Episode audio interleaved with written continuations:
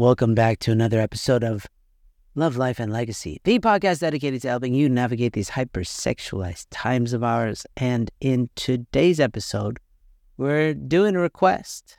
Somebody asked us to clarify our stance on what happens if you find yourself already in a blessing with porn addiction, with, you know, lack of sexual integrity. Um, because somebody felt that when we explained this, we only explained the need to do your best to not show up at the blessing or ready for marriage with this habit still in your life, which we still believe, but uh, possibly we didn't explain as well as we could have. And because of that, he felt judged and he felt like he's a guy who's blessed, he has kids, and he's dealing with um, porn addiction. Now he feels even worse because he listened to our episodes.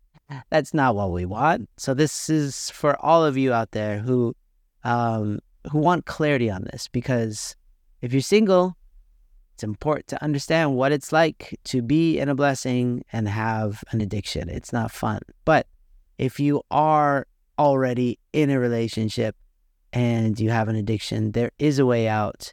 There's no need to feel guilty. So let's get into it all. We're all friends here. Hey everyone, welcome back to the Love, Life, and Legacy podcasts. It's your hosts, Benji, Benji Sama, and Andrew Sama. Andrew is over there in Japan at, at the moment in Tokyo in some kind of hotel or Airbnb. And he's having quite a cultural experience. Uh, and uh, I'm back here in North Carolina after we just toured through Korea and doing uh, events there. And the High Noon team went on to Philippines and currently in Japan. So we are transporting ourselves to you here just to deliver y'all a very special episode that was a request from one of our fine listeners about managing what I myself had struggled with in the beginning of my blessing. And uh, we'll get into this, which is how to manage sexual uh, integrity and sexual addiction after you are married after you receive a blessing, either through bringing a an addiction or habit into a relationship unintentionally, or developing an addiction, addiction after being in a relationship. It's a very common thing that we haven't really touched much on the podcast yet, right? So uh, I hope we can dive into this, kind of give shed some light on it, right, Andrew? What do you think? Oh, we like that light. We like that light. I have a big light shining in my face right now, just so that I don't look like Quasimodo. The lighting's pretty bad in here, but it's good to carry a lamp wherever you go, everybody, a spiritual lamp and shed some light on your yourself and all your friends. Um, yeah. So, well, I, I, somebody reached out to me. Uh, not anyway. We were in a conversation, and it eventually came out that he felt judged by the way that we present certain content. Um, because we're always mentioning the fact that it's a fantastic idea to rip porn out of your life, replace it with many good habits um, prior to getting into a relationship. And that's kind of like plan A. And so he was just saying that he really felt like that's not very helpful for him because he started his journey after he, he was like uh, about to have his first kid he's already blessed and now he has another one. And so I said, yeah, that makes sense because there's a lot there, right? There's when you give information, how you give it is important, but also context is really, really important because the fact remains, obviously, that if you are a super healthy person without any bad habits and you enter a relationship, it's just better than somebody who has accumulated a bunch of bad habits and then get into a relationship. But the reality is that most of us have bad habits when we get into a relationship.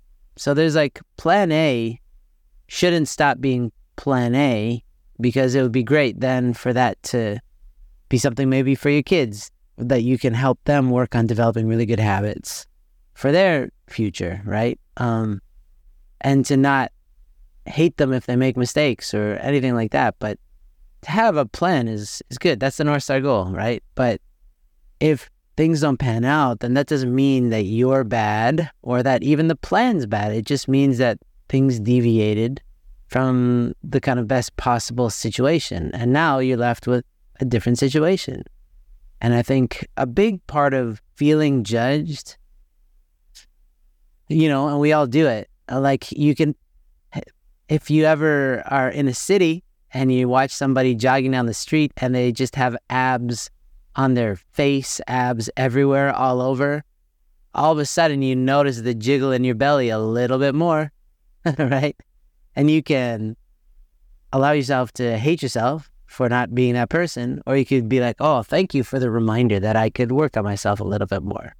There's many different ways of interpreting the same event, and I think uh, first, first and foremost, I think a healthy way is to maybe notice how you feel, but maybe not take the emotions as seriously as they want to be taken, because sometimes your emotions act like kids who just really want a lot of your attention, and if you just indulge them, sometimes they come back and they hurt you. You know, like does that make sense? Yeah, there's different ways of of relating or responding or reacting to any emotion. And typically when emotions are difficult, like feelings of shame or guilt or like I'm not good enough in, in particular, which is a very common thing we experience. A lot of people, what I've noticed, especially with mentoring, is will immediately label all emotions innately as evil and wrong. I should destroy these emotions. But then I kind of shed light on the fact that all emotions are experienced for a reason. All the most unpleasant and negative emotions we experience, we can either respond to them in a productive or destructive way, or in other words, we can let that motivation, uh, let that that emotion be fuel for motivation, or it can stifle and hinder us. Right? Like shame or guilt, for example. We talk about this in our workshops. Guilt can be you can have a healthy dose of guilt if you use it as fuel to get you to stop being the person that you feel guilty about being. You know what I'm saying? It's like if we didn't feel guilty about our mistakes, we would never learn and we'd probably be psychopaths. Like if you think about it, it's pretty much the behavior of a psychopath is if you don't feel any emotions when you do something wrong or you feel like you've made a mistake. You know what I'm saying? So just having that basic understanding that every emotion is God given, innately, inherently a not evil or good or bad thing. It's just an emotion. And just having the perspective of I can either let this motivation, this uh, emotion motivate me or I can let it hinder me. And really that's like the, the, what it comes down to, right? And so the tendency of people that use porn to escape emotions is because it's letting that emotion consume us, whether it's stress or boredom or unpleasant, you know, frustrations or anger or loneliness, right? Inside of a marriage, inside of a blessing. Uh, that's usually when people will d- decide to go to some kind of behavior like porn or masturbation to deal with that emotion. But it's not to, it doesn't label, it doesn't mean that the emotion itself is a negative thing. So that's kind of another way of putting, I think, what you're saying about looking at these feelings of being judged as maybe that's that's like a God-given thing too. Is I feel judged. I feel I'm I'm I I should be more, or I feel like I'm different. You know, and maybe that's not a bad thing. That's all I'm saying. You know. Yeah, no, I think that I think in our movement there's certain words that we kind of gloss over or we repeat without much connection to the depth or the meaning. And one of them is like offering it up to God. I hear that a lot from young people and I didn't I wasn't raised in this movement, so I, I maybe I just never caught up. but a situation like any emotion and any situation can ultimately be used for the betterment of the mm-hmm. individuals in that situation and for humankind in general, right? So even a war as heinous as the Second World War also gave way to a more unified world than had ever been because we dealt with something on a global scale that we we'd never really done, like even on a bigger scale than the First World War. So um, within our own selves, yeah, you can have negative, like guilt and shame. That whole Renee, Brene, Brene Brown talking about how uh, guilt is feeling bad for making a mistake, and shame is feeling bad for being you. Like I hate me, I'm a bad person, not I made a mistake. Very different. Um, but even shame, if you think about it, all these emotions are already latent in you. They're already like dormant. They're asleep in you. They're waiting for their turn. They're maybe they're not asleep. They're in line and they're waiting for their number to be called. And when we give them a forum, right, we give them the opportunity to show up. Then they'll show up and be like, "Hey, I'm here. You called me." And then uh, the, a lot of people's reaction next, they get this feeling, then they call their friends and like, oh, shame is here. That means that I, anger needs to come. Hey, anger, can you come here too? And then now you're ashamed of yourself and you're angry at yourself and you start uh, just like networking with all these negative emotions rather than being like, oh, hey, shame, what's up? You, you're here. You shut up. So do you have something to tell me? Do you have like a message for me? And understanding it. So I feel like we're getting deep into this first point, but it is an important one because when we say information, it's the same. We give this talk every time we speak in front of people. And it's really important to understand that typically people feel like there are two options. One is shame, and that's typically in the realm of religion or idealisms. So, righteous people who want to have a better world, they typically have some framework or rubric for what they believe is good behavior and bad behavior. And if they don't live up to their expectations, then they just feel ashamed of themselves. And sometimes, some cultures, like even in our church, um, shame can be given to people. Oh, you're not doing your job, right? And so there can sometimes be a culture of shame. Whereas um, there's also the opposite, which is justification, which is like, oh, uh, you're wrong, not me. My behavior's not that bad.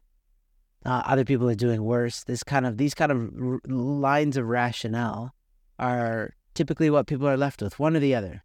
And our viewpoint is if we say something that triggers some negative emotions in you, maybe it's us. Maybe we just phrased it poorly, and you can reach out to us like this guy did and say, "Hey, can you stop it, or can you change, or can you explain something?" And we're happy to to do that. Um, but the high noon culture is also to really look at and get to understand these things that are popping up along your journey. Because if we say, hey, here's like an ideal and it makes you feel guilty, then there's something there, right? There's something there. And even if we're wrong, it shouldn't make you feel bad about yourself. You know, it's like, oh, you guys are wrong. I, I, I would love to tell you why why I think you're wrong. And we're again, we're we're open to that. Um, but yeah, if, if if you uh, hear stuff from us or along your journey towards building sexual integrity and it leaves you feeling more imprisoned with negative emotion then to understand that is your ticket to happiness because you probably have a habit of being led to those emotions. And instead to to wrestle with them to understand them and to overcome them and to go beyond them is that's the ticket to like a really happy life is no, nobody can take you down because you're like oh i i can handle emotions because i'm used to it because i talk to my emotions i deal with them. And it's quite liberating you know? Even in the moment like a lot of times i'm in a fight with my wife and i'll be like i just need a break right now. Like my head feels like it's to explode. Can we just chill swing back around, give you a chance. I was talking to a guy uh, this week, a couple days ago, and he's learning how to, in the moment, just breathe.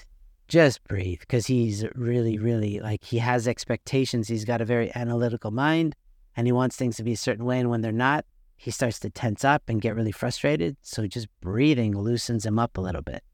He still has some work to do in terms of like really working on that, but like that's a huge step for him because otherwise he's just spazzing out all day, you know?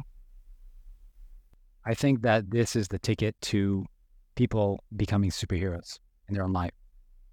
If you think about the greatest heroes in comic books, they always have the background eh, of their life being difficulty and overcoming hardship.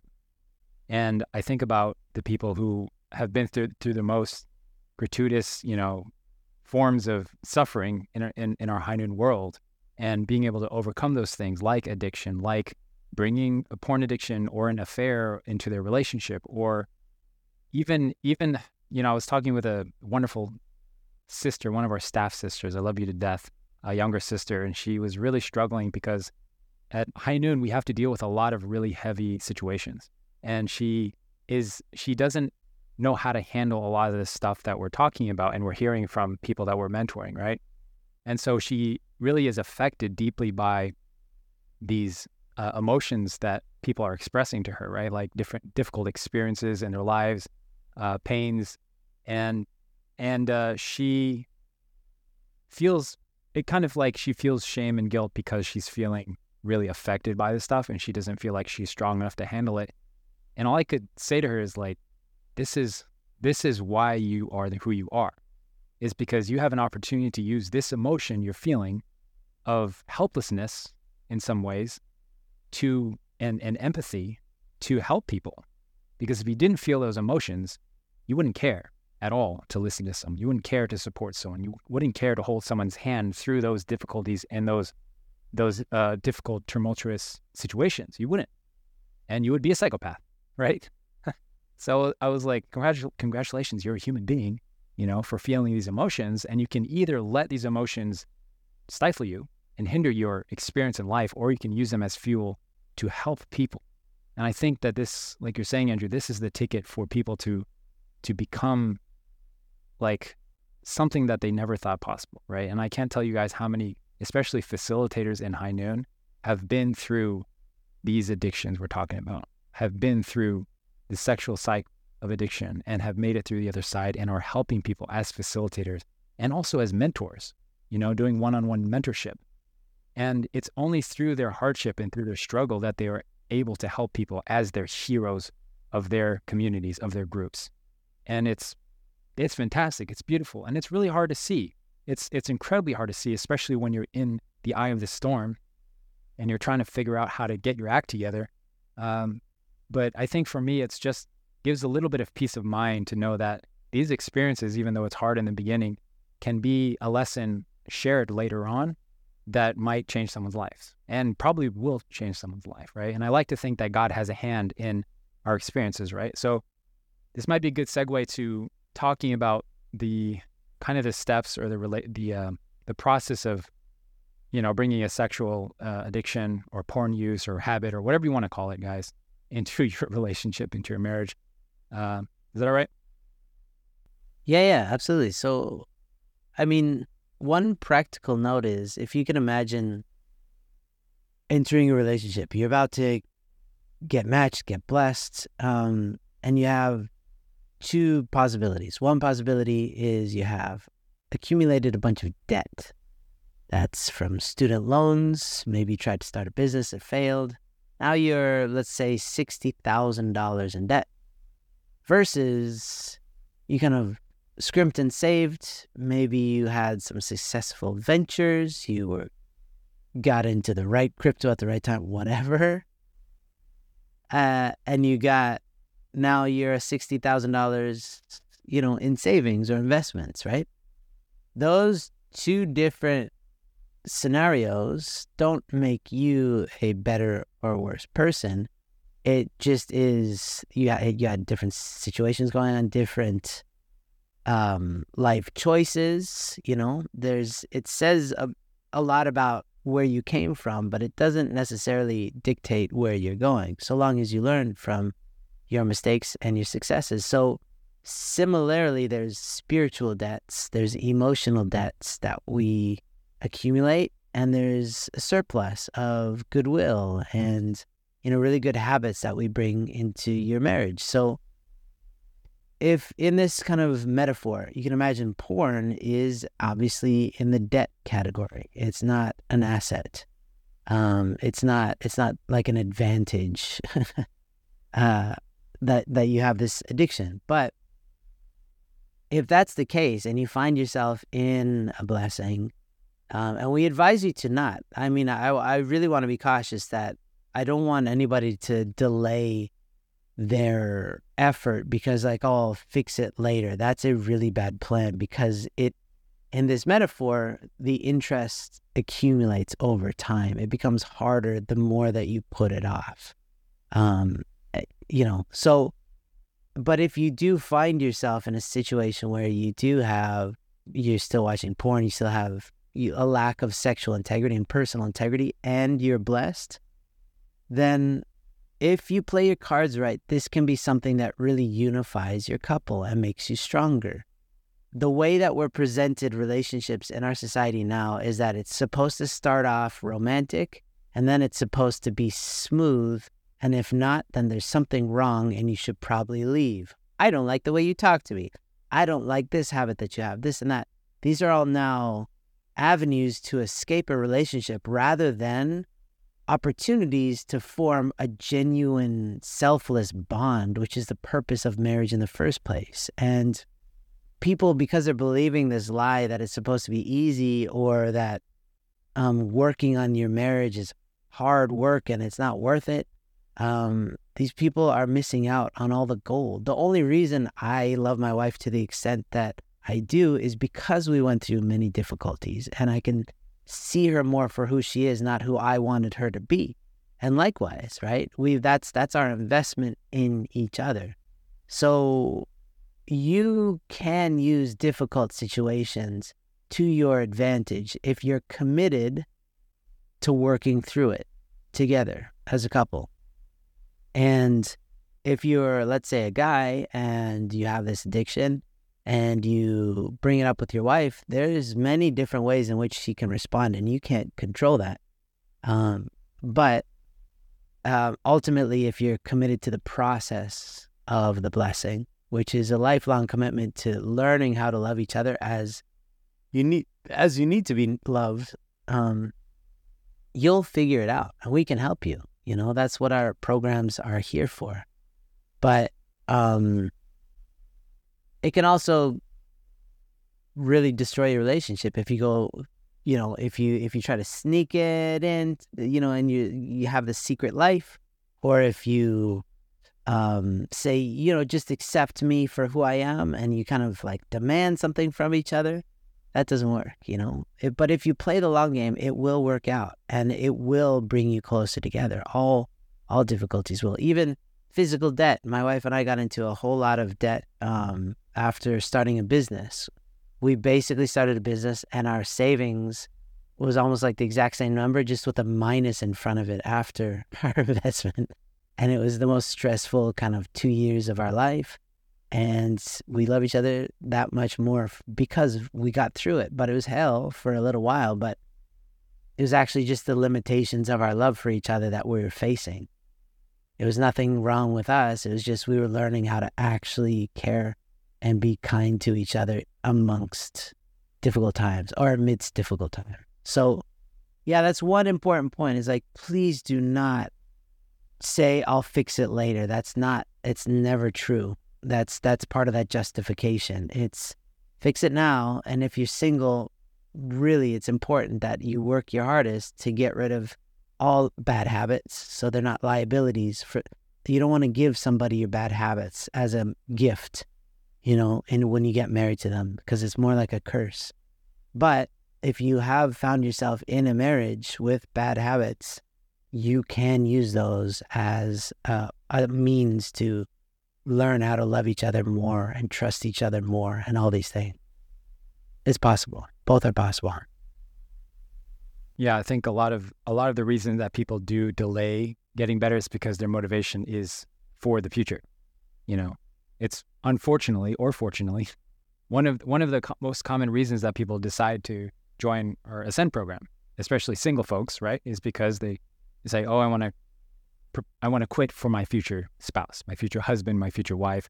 Or sometimes, actually, I want to share a story about, uh, you know, some couples that or husbands that join because they want to quit because their wife asked them to, right? And just real quick, there was a brother that, you know, I was mentoring, and I asked him, why do you want to quit? Which I, I, we usually ask right in our calls. And he said, well, because my wife said if I don't, like, this relationship is over, essentially. And and so I was like, you know, thank you for joining. It's noble that you're here, but do you have any other personal reason, motivation to quit? And he was like, no, if if it wasn't for her, I'd just go back to porn, right? And and so I told him very Benji like, I was like, I want you to think about this for the next week and let me know what you think. I don't think you're going to quit ever unless you have a re- reason other than for your spouse. Even though I might remind you guys that it's noble and it's great to do something for someone else. But when the, when the rubber hits the road, when you actually are faced with decisions, those smaller decisions that are not just do I watch porn or not, the smaller decisions of like, do I go down that rabbit hole or watch that YouTube video or that TV show or that movie that I know I shouldn't watch? And then you're kind of like walking the edge, walking the line of quote unquote what is porn without actually watching porn and you're just kind of justifying and you guys know that eventually that's going to hook you in and lead you down that rabbit hole very well. So i and that's that's the primary reason why i think that if, if you don't make it for yourself like i want to quit because i hate how this is affecting me you know? And i'll say like in my own life like i mean i haven't even shared my experience here yet but i mean i could talk for an hour honestly about my own story, right? Of of bringing porn unintentionally into my relationship, right?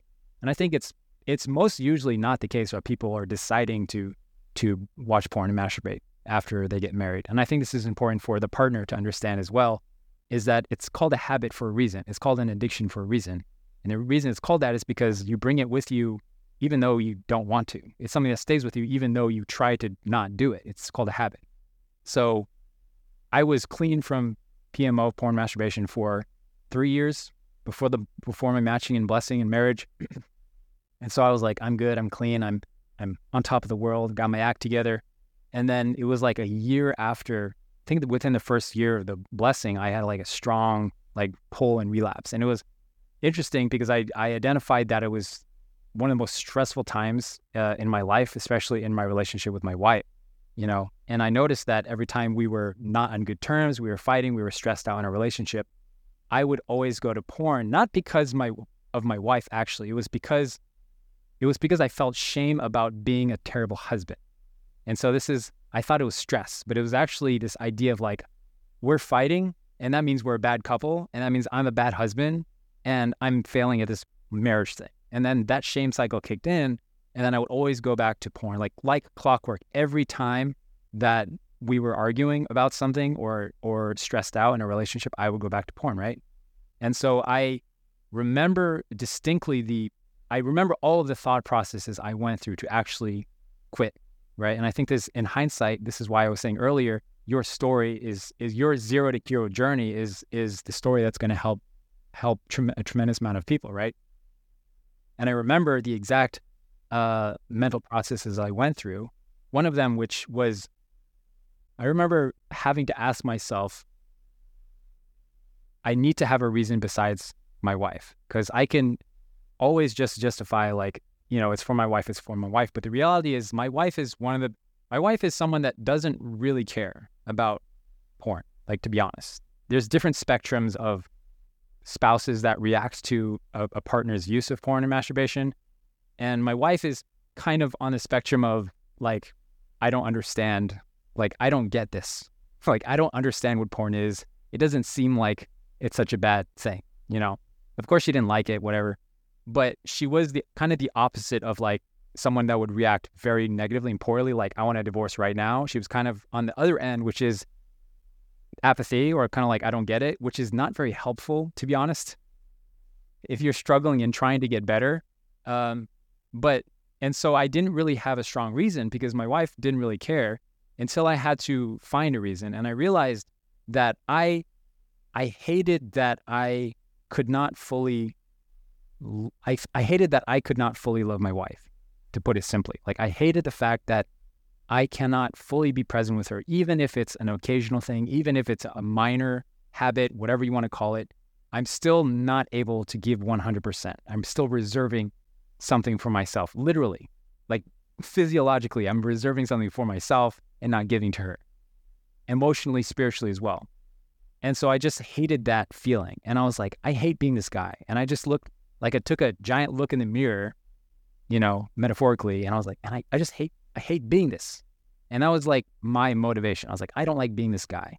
And I realized that I was more stressed with this habit right? And Andrew, you're talking about like the advantages or benefits of porn, you know, that we think that it's giving to us. But I was very strategic about trying to understand the pros and cons of having this habit, right? Because at the end of the day, there is some level of benefit that I believe or my mind believes that that porn is giving to me. And as long as I have that benefit in my mind, then it's gonna always that that's the card I'm gonna play when it really counts. You know, I'm like reserving this card, this trump card in the back of my pocket whenever I'm stressed or anxious or, or, or uncertain or whatever, then I'll just play that because it's always there, right? But I had to kind of go through this process of really making an honest pros and cons, right? And and the only there's a lot of cons, obviously, but the only benefit I, I really came when it came down to that I, I believed like wholeheartedly was that it was stress relief. And I believed that because that's how I was using porn is for stress relief. And so I was I was believing wholeheartedly that that porn is a reasonable thing for me to do when I'm stressed, especially my relationship with my wife. And that's the card I would play when I was stressed, is the porn card, right? But then I ask asked myself honestly, is this helping me with, with stress? Or is it doing the opposite, which is it making me more stressed? Is it actually making me dependent on it just to not be stressed, which is an entirely different game? And then I realized over time, especially in the last few few years, I had become more irritable, more stressed out, more agitated, more uh, easily stressed out, easily agitated, e- easily irritable, and I would go to, to porn to kind of soothe this desire I had, and I kind of felt like a like an like a like a drug addict. You know what I'm saying? Like that needing that fix really quickly, like need it, like just spiking in emotional states, like stress, not stress, stress, not stress. And then I realized like, oh, this is actually not helping with stress, but it's making me more stressed out. And when I realized that, I was like, there's actually no benefits for this. I think there is, and that's why I'm doing it. But I realized in that moment is like, there's no benefits to this and I don't need to have it anymore. And for some some reason it's like it was a belief system change I had that I was holding on to as like a crutch to lean on. But what I realized is that it wasn't helping me at all. It was making me worse. And I hated being that person. And so I just had to look at myself and just be like, man, you are, you're gross. Like, what are you doing, dude? And just kind of give me that fatherly slap in the head, you know, it's like, come on, like, stop it, you know? Um, and that was that was really it. It was number one, like realizing I can't fully love my wife and I really want to, and number two, realizing that it was adding nothing to my life, like zero. And for me, that was enough to like completely tra- change the trajectory of my motivation to make it not just about her, right? It's for her, but actually, I want this for me, and that's why I should stop. You know. And so I think that's a process that every single individual has to go through, not only in a relationship, but before a relationship too is am I doing this for some hypothetical what if situation that might or might not happen in the future, or am I doing it because I already see the effects and ramifications of my actions on my life already right now today? And that is how behaviors change. You know what I'm saying?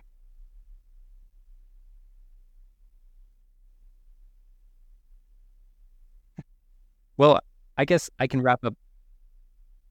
Yeah.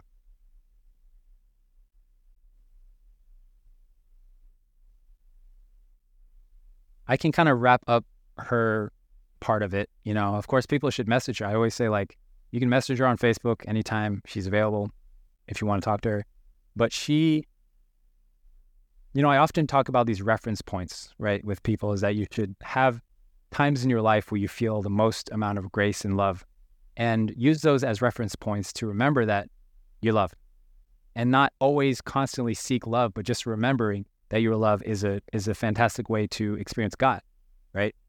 And my experience is that I've never felt so much grace and love from from my from anybody than that experience I've had of talking about sexual integrity with my wife and experiencing the the forgiveness and grace and understanding actually um, I often think about those moments a lot because it brings me back to what really matters and it brings me clarity uh, that I am unconditionally loved, even if sometimes I question that and and don't think I am. I can always ref- refer back to those moments that I've experienced. Um, and interestingly, a lot of people that I speak with, when I ask them like, when have you felt most unconditionally loved? A, lot of people actually say when they talk with their parents, a parent or a spouse about their porn addiction. Interesting, right?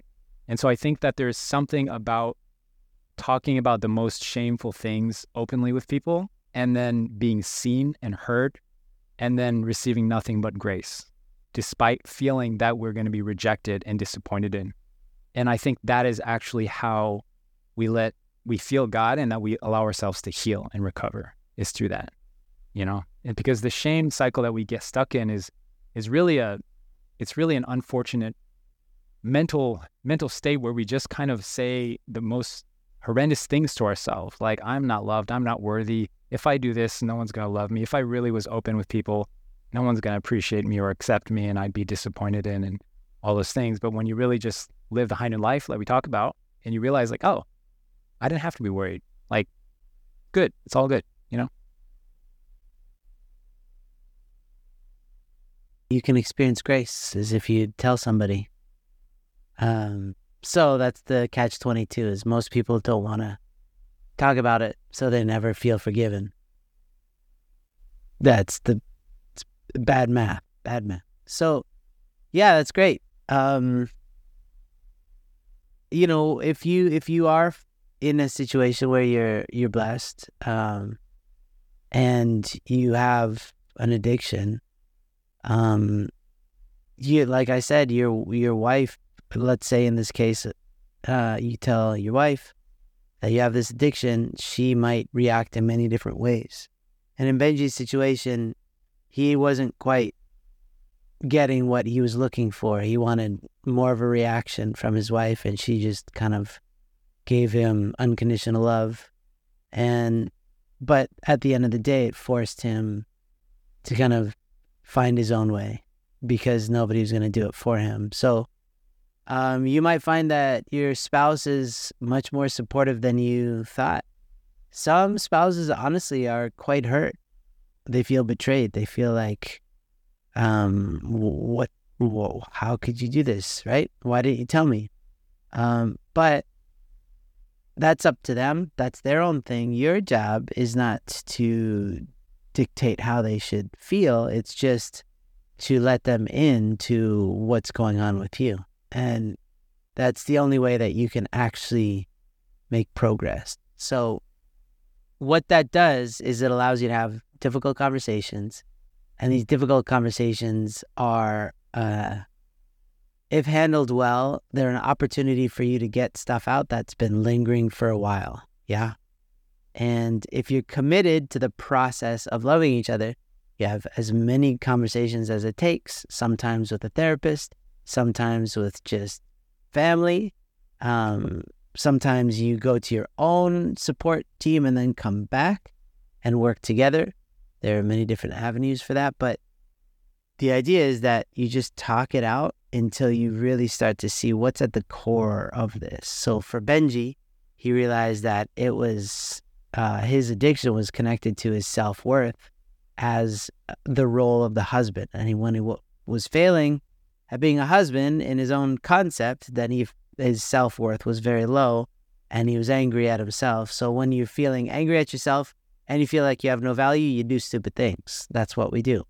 That's what addictions are right there, just waiting for us. They jump on us. They jump all over us when we're when we put ourselves in that position. So um but everybody's different. We hear many different scenarios, you know. Honestly, sometimes this gets resolved really quickly. Sometimes it takes years to sift through the many, many emotions that come up. But always, if you do the work, you end up being so much closer to yourself, so much closer to your spouse, and you can love each other on a level that it, you won't, like, even if we describe in words, you won't be able to really understand that it is only possible on the other end of a lot of effort and sometimes pain, sometimes joy, but a whole lot of conversations. So if you're single, please, for God's sake, work your best to not bring debts spiritually, mentally, emotionally, even physically into your marriage. But if you've already gotten yourself married and you do have debts of some variety, including porn, get rid of them. Get rid of those debts because life is so much more. People are living month to month these days financially, they say. Um, most people in America, but I would say that they're living like minute to minute in terms of their stress. uh, you know, they get stressed out one bad conversation and they like they need a hit of some some escapism. So um the more that you accumulate a savings or some sort of strategy to have um, wealth in terms of emotional wealth, spiritual wealth, um, that will be your advantage during the tough times because you won't freak out as much and you won't do stupid things as much because you have savings, right? So that means uh, metaphorically you get lost there. If you do your work and you understand your emotions, you do you accumulate good habits like meditation, you you calm, then maybe a, something difficult happens within your family you'll be able to talk it out. You'll be able to resolve it. You'll be able to find a way forward. But if you're just minute to minute and you're just barely scraping by, then any little thing can rock the boat so easily and it can cause so much stress. And you do that enough times and it just becomes unworkable. You end up in a, in a life that you're just like, I can't even handle this, right? And nobody wants that. Nobody needs that. But most people settle for that because they think that's all they, they they deserve or they just don't know how to get out of debt. So, yeah, please, everybody, invest. Invest in your future. Have spiritual savings accounts. Formulate a lot of good habits that give you calm, that give you peace, that work on your difficult emotions. Talk to your friends. Pray to God. Do many things, and you'll be fine. And tell your spouse everything. a comment on the partner's perspective because I know for a fact that we're going to have partners partners of strugglers listening to this particular episode and I just want to acknowledge them because we should we can make an entire episode about that topic. And I I want to just bring this up because I had a, a very interesting conversation with a with a wife in Korea while we are in Korea. And uh, she was she was blessed and then like uh like a month or something very soon after the blessing, she she found out that he was you know watching porn, and uh, she she kind of is on this spectrum of very kind of uh, distraught and and upset about it, and so the unfortunate part is that the the husband is not is not very willing to change, and that's a really hard situation to be in. Is when you have an addicted spouse that is not willing to to get rid of their behavior, right? And so the only thing I could really t- tell her was to get educated. You know, that's the healthy medium that we talk about. It's the extremes in reaction is complete apathy, which is like totally fine. I don't care. Do what you want. And then complete reaction, which is I want a divorce right now. I can't believe you would do this to me. Right. And they're both not helpful, especially with somebody that has brought a, a, a dependency on porn into their relationship. They need healing. They need recovery. They need support. They need love. They need community and they need to get serious, right? And so the last thing they need is more negative emotions fueled on top of that. So I'm saying this because there is a healthy medium, a healthy middle ground, which is to get educated and supported yourself, which is why, you know, we do these podcasts, which is why we're here for you, right? As, as mentors and, and community. So please feel free to reach out if you want to talk to a a sister about uh, if you're a sister that is the partner of a struggler. And I think having give and take with people that have experience, um, supporting people in this area is the best way to go forward. So don't feel don't feel, be afraid to reach out. Just want to say that. Yeah, reach out, shout it out. Thank you, everybody. Um, we'll continue to unpack this, but uh, it's it's a great exercise for you all if you if you feel like we haven't fully explained something or done a poor job at explaining something or would like more clarity in general on s- some issue let us know. Yeah. This guy just you know told me he felt like he just listened to a few early episodes and this is what he got this feeling that he was being guilt tripped and i disagreed um, but I, I I disagreed that we didn't that we weren't saying that, but at the same time that's how he felt. So I was happy to clarify to the best of my ability. So please let us know. We uh, we don't do this for the money. Benji and I have rejected sponsorship from Pepsi, from Playboy magazine, who doesn't know advertising. Better health. Yeah, millions of dollars Name on the it. table. And we said no because uh, we're not in it for the money. We're in it for you guys. And yeah, so, but it's only really effective if if you let us know if there's if we've been hearing, oh, you great job, podcast saved my life, all these things.